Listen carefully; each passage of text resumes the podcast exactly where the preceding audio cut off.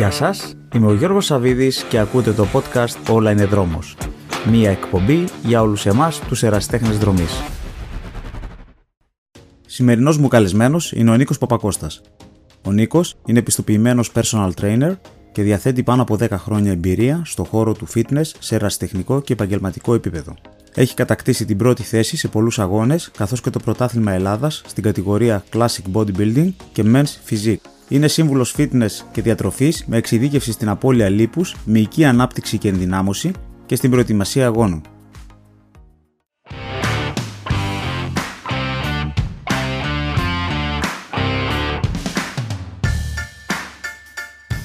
Γεια σου Νίκο. Καλησπέρα Γιώργο. Καταρχάς θα ήθελα να σε ευχαριστήσω που δέχτηκες να μας μιλήσεις εδώ στο podcast «Όλα είναι δρόμος» και είμαι σίγουρος πως τόσο εγώ όσο και οι ακροατές μας θα πάρουμε πολλά από τη σημερινή μας συζήτηση. Εγώ ευχαριστώ για την πρόσκληση και είμαι χαρούμενος που θα συζητήσουμε γενικά με ό,τι θέλεις να στην ερωτήσει σχετικά με το fitness, με τους μαραθώνιους και τίποτα άλλο.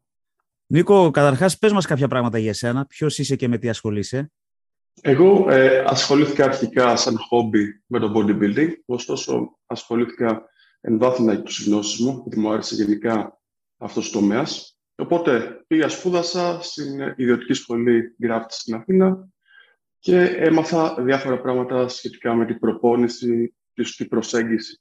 Από εκεί πέρα ασχολήθηκα ε, με τη σελίδα μου, την NP Fitness, όπου ξεκίνησα να γράφω μερικά άρθρα και εμβαθύνοντας τις γνώσεις μου, σιγά σιγά ξεκίνησα να ασχολούμαι και το, με το online coaching, όπου έχουμε σε επαφή με ανθρώπους, αθλητές και τους αναλαμβάνω βάσει με τις ιδιαιτερότητές τους να τους φτιάξω εξειδικευμένα το πρόγραμμα προπόνησης και παράλληλα να τους συμβουλεύσω και τους μάθω σχετικά με τον υγιή τρόπο ζωής και τη προσέγγιση πάνω σε προπόνηση ή διατροφή.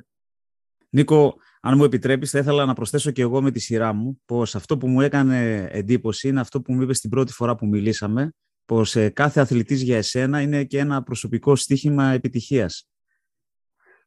Φυσικά αυτό το θεωρώ πάρα πολύ σημαντικό, επειδή δεν βλέπω το κάθε άνθρωπο ε, πάνω σε αυτά που θέλει πρώτα απ' όλο το στόχο και επίσης λαμβάνω υπόψη τις ιδιαιτερότητές του, η καθημερινότητά του, τη δουλειά του, τα οποία είναι πάρα πολύ σημαντικά. Και φυσικά δεσμεύομαι, δηλαδή το θεωρώ καθήκον μου να το βοηθήσω όσο περισσότερο γίνεται να πετύχει το στόχο του. Γιατί άμα κάποιος θέλει σταθμιμένα, σίγουρα με εμπιστεύεται. Και εγώ με τη σειρά μου θέλω να του δώσω το καλύτερο με αυτό για να το βοηθήσω να πετύχει το στόχο. Και να πω πως ε, για εμένα ε, με έβαλες σε, ένα πρόγραμμα που θα επικεντρωνόμασταν αποκλειστικά και μόνο στην ενδυνάμωση και το κτίσιμο του σώματος, με σωστή γυμναστική, αλλά σε συνδυασμό και με σωστή διατροφή. Και βασικά με τον μπούσουλα που έχω ότι τρέχω μεγάλες αποστάσεις με ό,τι συνεπάγεται αυτό. Και να σου κάνω και την πρώτη ερώτηση. Ε, είναι απαραίτητη ναι, ναι. ενδυνάμωση για τους δρομείς και ειδικά αυτών των μεγάλων αποστάσεων; Φυσικά. Ε, πάντως πριν ξεκινήσουμε θα πρέπει να αναφέρουμε πως το τρέξιμο μόνο του είναι μια ε, ένα άθλημα high impact. Δηλαδή, μπορεί, ε, δηλαδή υπάρχει συνεχής πρόσκουρηση στο έδαφος. Σε κάθε βήμα μπορεί ο αθλητής να δέχεται έως και 8 φορές το σωματικό του βάρος σε κάθε βήμα. Γι' αυτό είναι απαραίτητο να υπάρχει παράλληλα ενδυνάμωση με τις κατάλληλες ασκήσεις. Δηλαδή, από όλου του δρομή είναι περίπου 50% ε, πιθανότητα να πάθει κάποιον τραυματισμό και 80% αυτών των τραυματισμών οφείλεται σε λάθη προπόνησης. Ένα από τα οποία είναι και η έλλειψη προπονήσεων αντιστάσεων. Οπότε να έρθουμε πάλι στην προπόνηση. Με την προπόνηση αντιστάσεων, τα βάρη δηλαδή, είναι άκρος απαραίτητο για την ενδυνόμωση, ειδικά του κάτω μέρου του σώματος. Αυτό είναι καθαρά για να αποφύγουμε τους τραυματισμούς, ενδυναμώνοντας τα πόδια και τους συνδετικούς του. Παράλληλα, ο δρομέας μπορεί να αναπτύξει τη δύναμη, τη μυϊκή του αντοχή και την εκρητικότητά του. Τα οποία με τη σειρά τους θα βοηθήσουν και τις επιδόξει στο τρέξιμο. Οπότε, νούμερο 1, αποφυγή τραυματισμών και νούμερο 2, φυσικά, οι επιδόσεις. Να προσθέσω και εγώ ότι από τα λίγα έτσι που ξέρω ότι γενικά δεν έχει σχέση με το αν ασχολείσαι μόνο με το τρέξιμο ή με οτιδήποτε άλλο. Γενικά η ενδυνάμωση είναι απαραίτητη, διότι καθώς μεγαλώνουμε χάνουμε ε, κομμάτι από τους μυς μας, οπότε η ενδυνάμωση χρειάζεται για, να, για αυτό το λόγο, από μόνη της. Φυσικά είναι αυτό το πρέπει να το έχω στο μυαλό μας, όχι όπως περισσότεροι πιστεύουν bodybuilding, μεγάλη μίση κτλ. Είναι κυρίως η δύναμη του σώματος. Δηλαδή να κάνουμε τις καθημερινές ε, κινήσεις μας, το κυριότερο με ασφάλεια και φυσικά να βελτιώσουμε τη δύναμή μας. Αυτός για τον καθημερινό άνθρωπο οδηγεί σε μια καλύτερη ποιότητα ζωής μακροπρόθεσμα, ειδικά στις μεγαλύτερες ηλικίες. Και για το, το σημείο που ανέφερες για την απώλεια μυκής μάζας, ειδικά ο άντρας με τα 40 του, υπάρχει μια απώλεια το οποίο το αντικρούουμε με τις προπονήσεις αντιστάσεων. Νίκο, τι τρώω πριν από ένα μαραθώνιο; Λοιπόν, πριν να απαντήσουμε και εδώ πέρα, πριν να αναφέρουμε πώς το σώμα έχει κάποιες ενεργειακές αποθήκες στους μυς και στο σηκώτη σε μορφή γλυκογόνου. Αυτό είναι καθαρά η πηγή ενέργειας μέσα στους μυς. Με απλό έχει την ικανότητα να αποθηκεύει, να αποθηκεύουν μυς υδατάνθρακες μέσα στους μυς. Πριν λοιπόν από ένα μαραθώνιο, είναι πολύ μεγάλη σημασία στο δρομέας να έχει γεμίσει συσταγωγικά το σώμα του, τρώγοντας κυρίως υδατάνθρακες, όπως για παράδειγμα το ρύζι, τα ζυμαρικά. Είναι αυτό που λέμε η υδαταθράκωση, έτσι δεν είναι; Ναι, τώρα η υδατανθράκωση είναι ένας άλλος τομέας. Ε, δηλαδή, υπάρχει ένα τέχνασμα που πριν από κάθε μαραθώνιο θέλουμε στην ουσία να γεμίσουμε τους μυ με γλυκογόνο. Αυτό λέγεται υδατανθράκωση.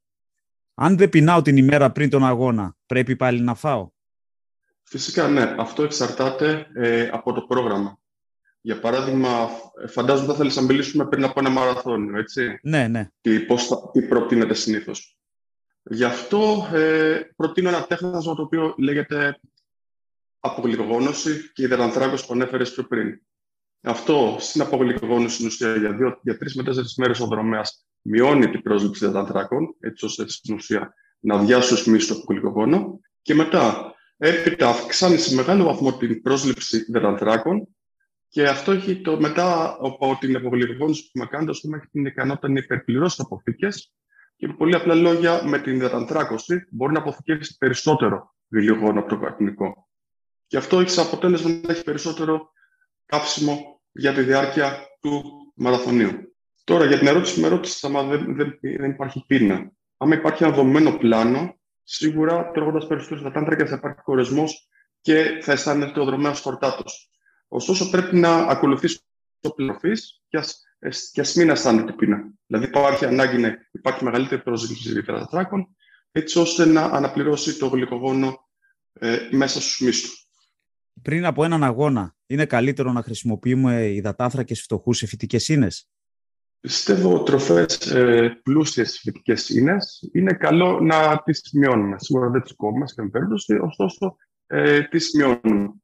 Αυτό γίνεται επειδή στην ουσία οι φυτικές ίνες θα μείνουν περισσότερο και περισσότερη ώρα στο πεπτικό μας σύστημα και έχουν επίσης ε, την ιδιότητα να τραβάνε νερό, οπότε αυτό θέλουμε να αποφύγουμε κυρίως. Οπότε καλό είναι να, τους να προτιμάμε γρήγορες απορρόφησεις υδατάνθρακες υψηλού γλυκαιμικού δείκτη. Ποιο μπορεί να είναι το ημερήσιο διατροφικό πλάνο ενός δρομέα; Είναι σημαντική η διατροφή; Φυσικά, η διατροφή είναι ένα από τα πιο σημαντικά μέρη της προετοιμασίας. Ε, πριν το αγώνα συστήνεται ισορροπημένη διατροφή με σωστή αναλογία δραντράκων, λιπαρών και πρωτεΐνης, τα μακροθετικά συστατικά δηλαδή.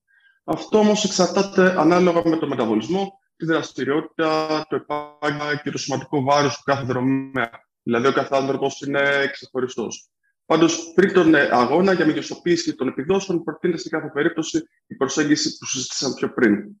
Αλλά αυτό είναι για ένα διάστημα λίγες μέρε πριν τον αγώνα. Για όλο το υπόλοιπο διάστημα, συστήνουμε μια ισορροπημένη διατροφή. Διότι μιλώντας για διατροφή, έχω την εντύπωση ότι και οι πιο πολλοί έχουν στο μυαλό τους ότι μιλάμε για δίαιτα, κάτι που φυσικά δεν είναι σωστό, έτσι δεν είναι; Ε, δεν υπάρχει για μένα δίαιτα. Δίαιτα είναι το λεγόμενο crash dieting, το οποίο το ακολουθείς για να χάσεις βάρος γρήγορα, αλλά δεν είναι κάτι που μπορείς να ακολουθήσεις χωρίς. Μια σωστή διατροφή είναι η διατροφή που μπορείς πρώτα απ' όλα να ακολουθήσεις με ευχαρίστηση και για την υπόλοιπη ζωή σου. Από εκεί πέρα ένα άλλο στόχο σου, δηλαδή, αν θέλεις να χάσεις βάρος ή να βάλεις, ρυθμίσεις τις ποσότητες ανάλογα.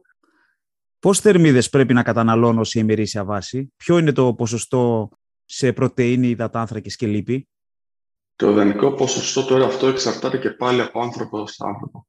Ε, πρώτα απ' όλα θα πρέπει να υπολογίσουμε το βασικό του μεταβολισμό για να προσδιορίσουμε τις θερμίδες συντήρησης που πρέπει να έχει κάθε άνθρωπος. Από εκεί πέρα ε, εξαρτάται από τις θερμίδες και για, τα, για τις πρωτενε. Συνήθως προτείνεται για έναν αθλητή ένα ποσοστό πηγαίνει πολλαπλασιάζουμε επί 1,5 με 2 επί τα γραμμάρια επί και επί τα κιλά του ανθρώπου. Για παράδειγμα, ένας άνθρωπος, λέω εγώ τώρα ένα νούμερο 100 κιλών, θα πρέπει να έχει μια πρόσληψη επί 1,5 του σωματικού του βάρους πρωτεΐνη μέχρι επί 2. Από εκεί πέρα, οι δατάνθρακες πρέπει να υπάρχουν. Ε, άμα ασχολείται με το δρομέα γενικά σε αυξημένη ποσότητα, Ε, ωστόσο, αυτό εξαρτάται κιόλας ε, από τις θερμίδες. Και λοιπόν, είναι, πρέπει να υπάρχει συνήθως αναλογία 25% των ημερήσεων θερμίδων. Πες μας λίγο έτσι για τις κρυφές θερμίδες που παίρνουμε στη διατροφή μας και κάποιους τους ε, δυσκολεύεις στο να χάσουν ανεπιθύμητα κιλά. Πιστεύω πως ε, ο κύριος λόγος είναι όπως είπες, είναι κρυφές θερμίδες. Ο κύριος λόγος που κάθε άνθρωπος λαμβάνει θερμίδες είναι πως επειδή είναι κρυφές, κρυμμένες ε, σε φαγητά που δεν ξέρει πώς υπάρχουν. Αυτό έρχεται κυρίως στη μορφή λιπαρών. Για παράδειγμα, πολλές φορές και να μιλάμε με κόσμο που ενώ ορκίζεται πως τρώει λίγες θερμίδες, δεν χάνει βάρος. Μετά κάνουμε μια ανάλυση των γευμάτων που τρώει και παράλληλα ανακαλύπτουμε περιπτώσεις, για παράδειγμα, πως ε, ένας μου είχε πει Νίκο, τρώω πολύ σαλάτα. Τι σαλάτα όμως, ποιος φτιάχνει, Λέει, τη φτιάχνει η μαμά μου. Όπα λέω, κάτι γίνεται εδώ πέρα. Για πες μου, ε, βάζει ελαιόλαδο. Λέει, ναι, ναι, βάζει. Και εν τέλει δεν ήξερε, ας πούμε, πως το λάδι περιέχει πάρα πολλές θερμίδες. Δηλαδή, ας πάρουμε μια σαλάτα. Τα λαχανικά μπορούν να είναι 50 θερμίδες και να βάλεις 100 γραμμάρια ελαιόλαδο μέσα. Αυτό έχει μια θερμιδική βόμβα 800 θερμίδων. Έτσι. Άλλο ένα παράδειγμα περιπτώσεων. Ξύρι καρπί, φυσικό βούτυρο. Αυτά γίνονται branded, ε, δηλαδή ονομάζονται σαν υγιεινές τροπέ. Ωστόσο, υπάρχει παραπληροφόρηση πως το υγιεινό δεν σημαίνει πως δεν έχει και θερμίδες. Δηλαδή, ξηρή καρπί και φυσικό βούτυρο έχουν ίδιες θερμίδες που να πάμε μερέντα ή νουτέλα. Έτσι. Και μια άλλη περίπτωση είναι το σπιτικό φαγητό φυσικά, που και εκεί επίσης έχουμε συνηθίσει να το μαγειρεύουμε με πολύ λάδι. Οπότε οι κρυφές θερμίδες έρχονται κυρίως από τα κρυμμένα λιπαρά που βρίσκονται μέσα στη διατροφή μας. Αναγνωρίζοντας λοιπόν πού βρίσκεται, πρέπει να τα μετριάσουμε. Και μια τελευταία περίπτωση είναι επίσης ένα κακό που γίνεται στο σούπερ μάρκετ. Υπάρχουν τροφές, δηλαδή θα δεις digestive ολικής άντρες, παξιμάδι με ελαιόλαδο ή ε, ολικές άλες με στέβια. Αν κοιτάξουμε όμως το ταμπελάκι των τροφίμων, υπάρχουν πρόσθετα πολλά λιπαρά, δηλαδή ηλιέλαιο κτλ. Και είναι άλλο μια άλλη μια παγίδα που πρέπει να αποφύγει ο κόσμος. Ώστε επειδή ε, το ταμπελάκι είναι, λέει πως είναι υγιεινό, δεν σημαίνει πως δεν περιέχει θερμίδες. Σωστά. Νίκο, πώς μπορεί να επηρεάσει το επίπεδο δραστηριότητας στη διατροφή; Αυτό είναι ένα πάρα πολύ σημαντικό κομμάτι, μιας και μεγάλο ρόλο παίζει ε, και η δραστηριότητα περισσότερη δραστηριότητα σημαίνει ότι το στο σώμα θα κάψει περισσότερες ερμίδε.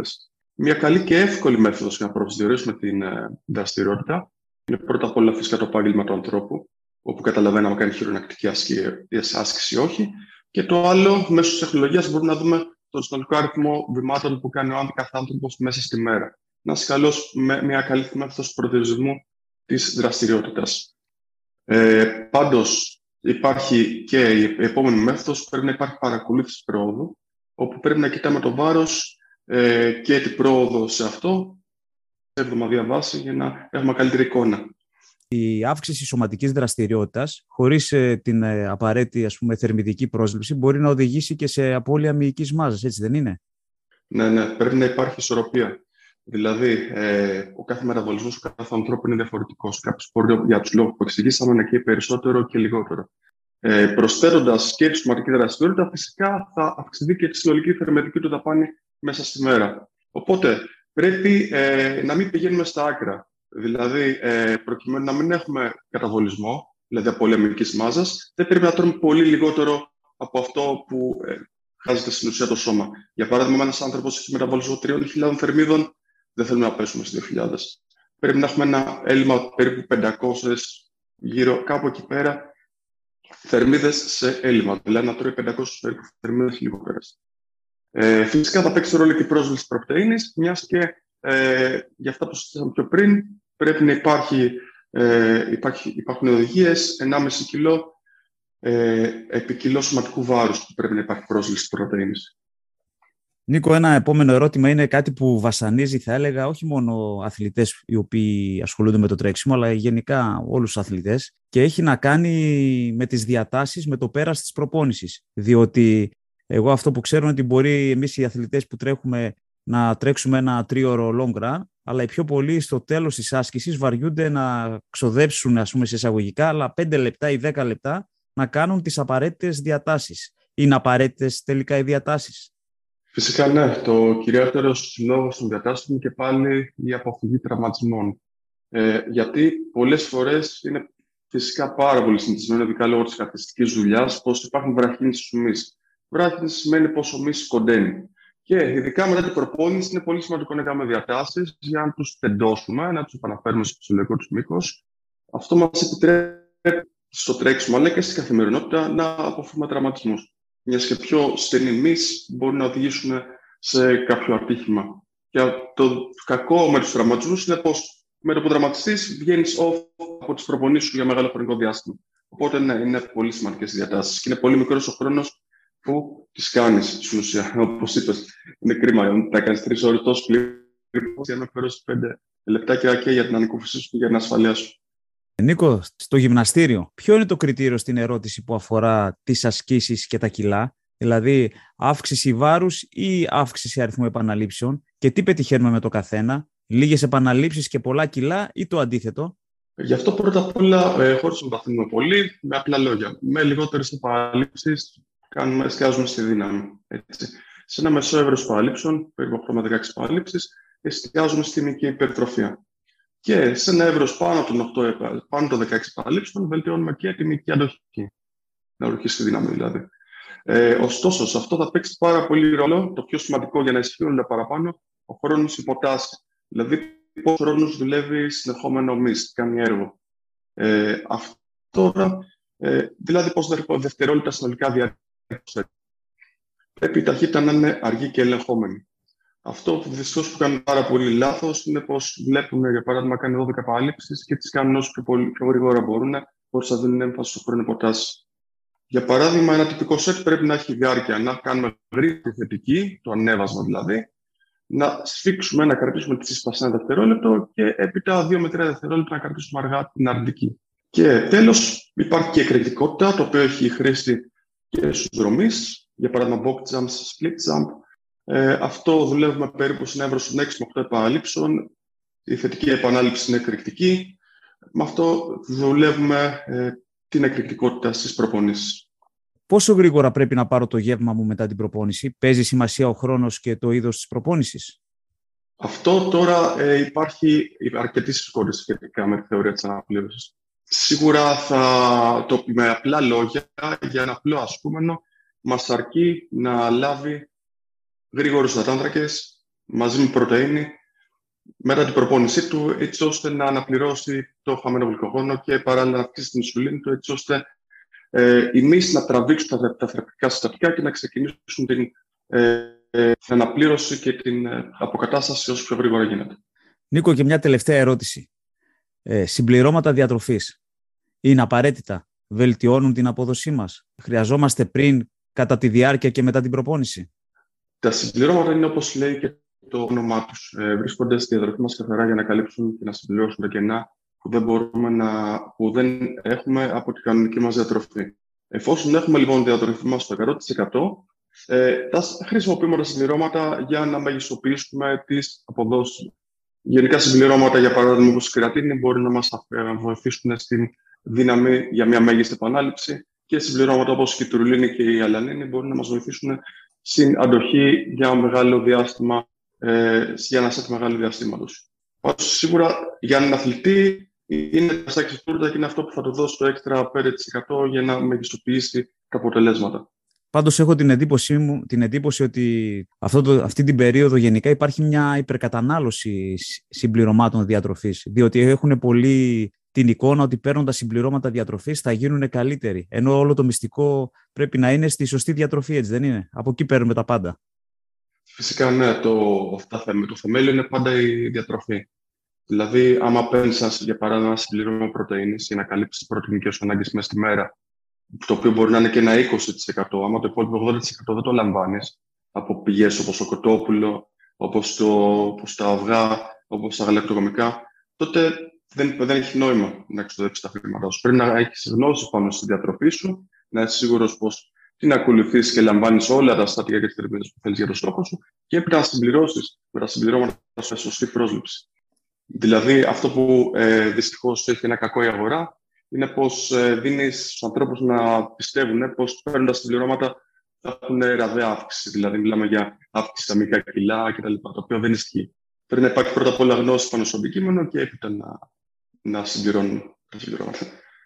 Νίκο, πού μπορεί να σε βρει κάποιος, Μέσω της σελίδας μου, npfitness.gr και μέσω της σελίδα μου ε, npfitness και πάλι στο facebook και φυσικά χρησιμοποιώ το ρελόντα social. Αλλά κυρίως ε, μέσω της σελίδας μου στο facebook και της σελίδας μου κάνω τη, γενικά αυτή την παρουσία μου. Όσον αφορά για τη σελίδα σου που φυσικά την έχω δει, ότι θέλω να πω ότι από την προσωπική μου εμπειρία μαζί σου είναι ότι είσαι απίστευτα οργανωμένος, με πολλές γνώσεις σε όλα τα θέματα, με πολλά εγχειρίδια, αναλυτικούς οδηγούς και είμαι σίγουρος και σε κάνουν να κατανοήσεις με κάθε λεπτομέρεια όλα τα στάδια και τους σκοπούς της κάθε άσκησης. Ναι, και είμαι, έχω το κακό αγωγικά, πως είμαι γενικά τελειωμανής, δηλαδή θέλω αυτό που δίνω θα το κοιτάξω, θα το ξανακοιτάξω, έτσι ώστε και να δώσω σωστά την πληροφορία, αλλά το κυριότερο να κάνω τον άνθρωπο να μπορεί να καταναλώσει την πληροφορία. Δηλαδή, δεν έχει νόημα για μένα να καθίσω να γράψω ένα άρθρο κατεβατά κατεβατά. Θέλουμε λίγα σωστά points, έτσι ώστε να μπορεί ο καθημερινός άνθρωπος να καταλάβει σχετικά με την προπόνηση και τη διατροφή με, απλές, με απλά λόγια. Αλλά το κυριότερο, κυριότερος στόχος μου είναι κυρίως να, να συσσαγωγικά να δε, καθαρίσω τα νερά και τις παραπληροφόρηση που δυστυχώς υπάρχουν ε, από πολύ καιρό στη, γενικά σχετικά με το fitness. Νίκος, σε ευχαριστώ πολύ για αυτή τη συζήτηση και για τον χρόνο σου. Άλλο ένα podcast «Όλα είναι δρόμος» έφτασε στο τέλος του. Περιμένω τις δικές σας προτάσεις και ιδέες για επόμενα θέματα που θα θέλατε να συζητήσουμε. Σας ευχαριστώ πολύ που με ακούσατε. Κάντε follow για να λάβετε ειδοποίηση για το επόμενο επεισόδιο. Μέχρι την επόμενη φορά, να είστε όλοι καλά, υγιείς, να ευχαριστιέσετε τις προπονήσεις και τους αγώνες σας και να απολαμβάνετε την κάθε σας στιγμή. Ακολουθήστε με στο Spotify, στο Apple Podcasts, στο Google Podcasts ή όπου αλλού ακούτε podcasts.